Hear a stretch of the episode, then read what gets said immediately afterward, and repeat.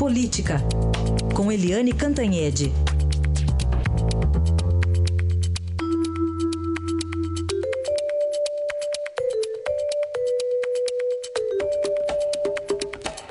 E hoje é dia de decisão, né? No caso Aécio Neves, há pouco já anunciamos, liminar do ministro Alexandre de Moraes determina a votação aberta no Senado. Resta saber se vai ter votação mesmo, né, Eliane? Bom dia.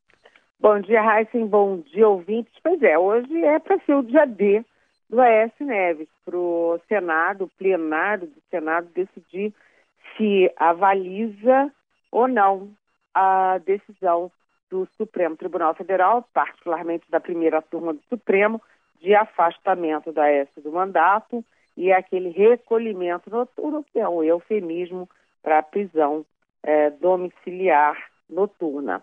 É, agora, esse dia D começa cheio de incertezas. A primeira delas é se haverá ou não sessão, né? porque é, são 81 senadores, né, no plenário.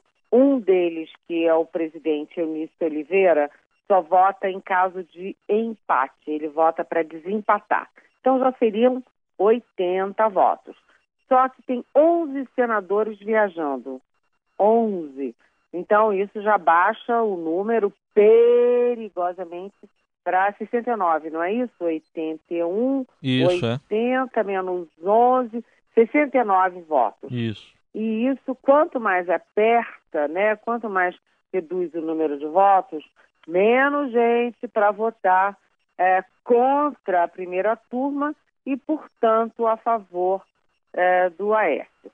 Né, o Aécio está com medo, né, até semana passada, até a decisão do Supremo, ele estava bastante tranquilo de que, corporativamente, o Senado ia dizer não para a primeira turma e dizer que não, pela Constituição, só o Senado pode caçar senador. Mas, diante da decisão do Supremo, diante do recuo do, P, do PT, diante da, é, enfim, da divisão do PMDB, o destino dele está incerto. Então, ele amanhece hoje sem saber como vai amanhecer amanhã. Vai ser um, um julgamento para a gente grudar o olho e aprender muito. Agora, essa decisão do, do ministro relator no Supremo Tribunal Federal, o ministro Alexandre de Moraes, é importante.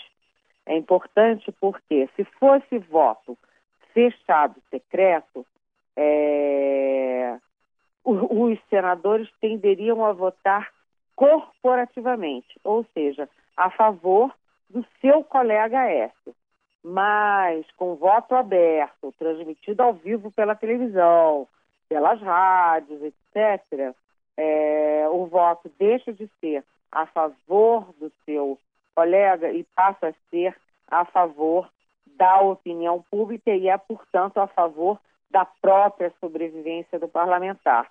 Então, eles jogam para a plateia. Agora, aí uma curiosidade: quando foi ah, o julgamento no Senado da, da cassação, não, da cassação não, da prisão, da autorização do Senado para a prisão do petista Delcídio do Amaral, o Aécio Neves é, foi, assim, duro, né, enfático ao defender que o voto tinha que ser em aberto. Agora, quando é o caso do próprio Aécio, os amigos e aliados dele fazem tudo para ser o voto fechado. Então, a pimenta no olho do outro é sempre é, mais fácil do que a pimenta no próprio olho, né? Sim. Pois é, agora a situação é outra, né? Bom, e o presidente Temer, enquanto isso, naquela eh, tática antiga, mandou carta para todo mundo, para os parlamentares? Exato, é no old-fashioned way, porque hum, porque o Temer, ele geralmente na conversa entre instituições, né, o presidente de um poder come, conversa com o presidente do outro poder. Mas como as relações entre o Temer e o presidente da Câmara, Rodrigo Maia, né, a gente tem dito aqui, né, as relações não andam lá nenhuma maravilha, o presidente Temer mandou um intermediário, o ministro Antônio Embaçaí, do PSDB, para conversar com o Rodrigo Maia no domingo, para tentar passar panos quentes na crise. E ontem, é, meio achou um atalho para não, não conversar com a Câmara via seu presidente, mas ir direto nos parlamentares, nos deputados que vão julgá-lo, tanto no Conselho de Ética, que começa a discutir a questão esta semana, que já tem um relatório do Bonifácio Andrada, que é o relator do caso da, na segunda denúncia, né? É, e isso começa a ser discutido essa semana, quanto no caso do plenário da própria Câmara. Então, nessa carta, o Temer usa um tom de desabafo mas não é um desabafo triste, sentido e magoado. É um desabafo irritado em que ele reclama, né, diz que tem sido vítima de torpeza, torpezas e vilezas. E que é difícil acreditar, mas que sim, houve uma conspiração para derrubá-lo da presidência da República.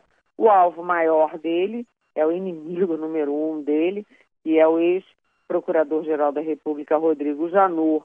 Então, nessa carta, ele faz um longo é, relatório mostrando é, como o ex-presidente, o ex-braço direito do Rodrigo Janot, Marcelo Miller, é, atuava contra ele, como o, ex, o outro procurador, foi até preso, Ângelo Goulart Vilela, admitiu é, publicamente que a intenção do Janot era derrubar o presidente da República, né? E, e também até uma entrevista do Eduardo Cunha é, dizendo que o Janot não aceitou a delação dele porque a única coisa que interessava ao Janot é que incriminasse o presidente da República.